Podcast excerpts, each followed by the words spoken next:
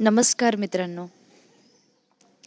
आजकाल सहसा वेळ मिळत नसतो पॉडकास्ट बनवण्यासाठी आणि बऱ्याचशा गोष्टी सांगाव्याशा वाटतात. तर आज मी काय सांगू आजच्या पॉडकास्टमध्ये तर चला माझ्याबद्दलच सांगते काहीतरी. आता नुकतंच मी एक इन्स्टिट्यूट जॉईन केलं आहे पी एच डीसाठी आणि गंमत अशी झाली की या ठिकाणी एक विजिलन्स अवेअरनेस वीक म्हणून साजरा केला जातो. म्हणजे ह्याच ठिकाणी नाही तर भारतातील प्रत्येक इन्स्टिट्यूट जे असेल त्या ठिकाणी हा आठवडा साजरा केला जातो. आणि त्याची गंमत अशी आहे की गंमत नाही म्हणणार. गंमत म्हणण्यापेक्षा मला असं वाटतं त्याचं महत्त्व असं आहे. व्हिजिलन्स म्हणजे सतर्क राहणे.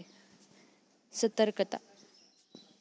तर त्याबद्दल त्यांनी एक निबंध स्पर्धा ठेवली होती.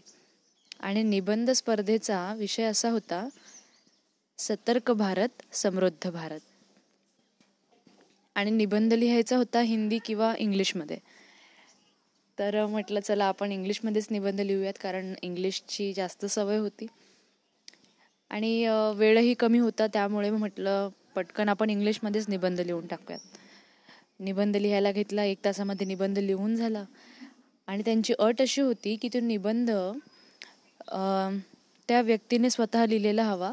त्याच्या अक्षरामध्ये तो निबंध हवा आहे आणि तो त्यांना स्कॅन करून पाठवायचा होता. तर मी तो निबंध एक तासामध्ये लिहून घेतला कोऱ्या पानांवरती माझ्या अक्षरामध्ये आणि तो स्कॅन करून त्यांना पुढे पाठवून दिला. आणि या स्पर्धेसाठी तारीख होती सत्तावीस. परंतु त्यांनी आणखीन एक दिवस वाढवून दिला आम्हाला.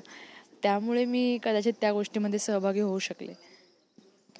आणि नुकतंच आता दोन दिवसांपूर्वी मला वाटतं पाच तारखेला त्याचा रिझल्ट कळाला. आणि मला ठाऊक होतं की मला बक्षीस मिळेल. कारण त्यामध्ये पहिलं बक्षीस दुसरं तिसरं कॉन्सोलेशन वन कॉन्सोलेशन टू उत्तेजनार्थ बक्षीस एक आणि दोन असेही होते.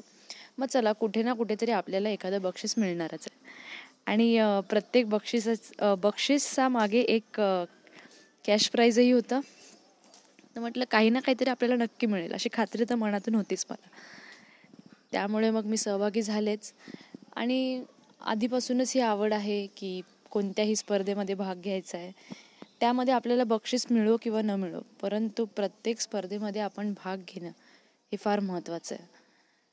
त्यामुळे मी त्यात भाग घेतला आणि एन सी एलमध्ये ज्या ठिकाणी मी पी एच डी करते त्या ठिकाणी ही माझी पहिली स्पर्धा होणार होती. आणि फार बरं वाटलं मला त्या स्पर्धेमध्ये भाग घेऊन. आणि हो तुम्हा सर्वांना हे देखील सांगायचं आहे की त्या स्पर्धेमध्ये माझा तिसरा क्रमांक आला. एन सी एलच्या विद्यार्थ्यांमध्ये एन सी एल स्टाफमध्ये त्या निबंध स्पर्धेमध्ये माझा तिसरा क्रमांक आला.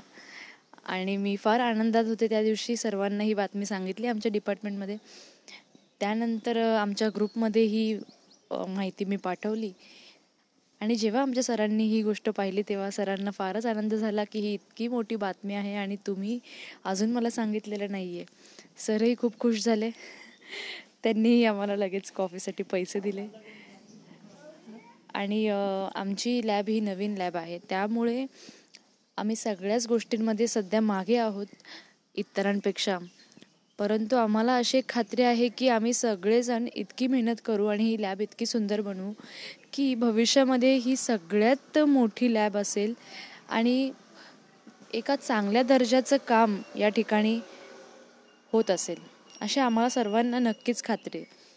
आणि आमची लॅब ही सुरू होत असताना आज मला जेव्हा पहिल्यांदा या लॅबमधील एका विद्यार्थ्याला बक्षीस मिळालं एन सी एलमध्ये तर ही आम्हा सर्वांसाठी एक अभिमानाची गोष्ट आहे. आणि आमच्या सरांसाठी देखील ही एक अभिमानाची गोष्ट होती. आणि खूप बरं वाटलं. आणि जेव्हा सर म्हणाले की एवढी मोठी न्यूज आहे तर त्यावेळेला माझ्या डोळ्यामध्ये पाणी आलं. कारण आपण जे कष्ट करत असतो किंवा आपली आवड असते आणि आपण त्या गोष्टीसाठी मेहनत घेत असतो. आणि त्या गोष्टीमधून जेव्हा आपल्याला काहीतरी मिळतं त्यामागचा आनंद जो असतो हा खरंच काय म्हणू शकतो आपण? त्याला शब्दामध्ये मांडणं हे फार कठीण आहे. तर तसंच काहीतरी माझ्यासोबत घडलं होतं. मी रडत होते लॅबमध्ये आणि माझ्यासोबत असणाऱ्या ज्या मुली आहेत त्यांना वाटलं मी का रडते? त्यांना वाटलं मला काहीतरी आठवण आली घरची किंवा काही झा काय झालं असं. त्यानंतर मग त्या सगळ्या जवळ आल्या आणि समजावू लागल्या मला. मग तेव्हा मी त्यांना सांगितलं की हे आनंदाचे अश्रू आहेत. कारण कधी एखादी गोष्ट आपल्याला मिळते कधी नाही मिळत. तर ठीक आहे जेव्हा गोष्टी आपल्याला मिळत जातात कुठल्या गोष्टीमध्ये यश मिळत जातं त्यावेळेला हे आनंदाचे अश्रू नक्कीच डोळ्यातून वाहतात. आणि त्यामुळे आपण केलेल्या कष्टाचं चीज होतं आहे हे आपल्या लक्षात येतं. तर मित्रांनो आता तुम्हाला सांगताना सुद्धा माझ्या डोळ्यात पाणी येतं आहे आणि असं वाटतंय की तशी मी खूप भावूक आहे. छोट्या छोट्या गोष्टींवर मी रडत असते. परंतु मला असं वाटतं की जे लोक जास्त रडतात तेच कदाचित खूप स्ट्रॉंग असतात आयुष्यामध्ये. खूप खंबीर असतात. तर रडणं हे काही कमीपणाचं लक्षण नाही आहे तुम्ही रडलात तर तुम्ही उलट अजून खंबीर होता आयुष्यामध्ये अजून स्ट्रॉंग होत जाता. ही गोष्ट मात्र लक्षात ठेवा.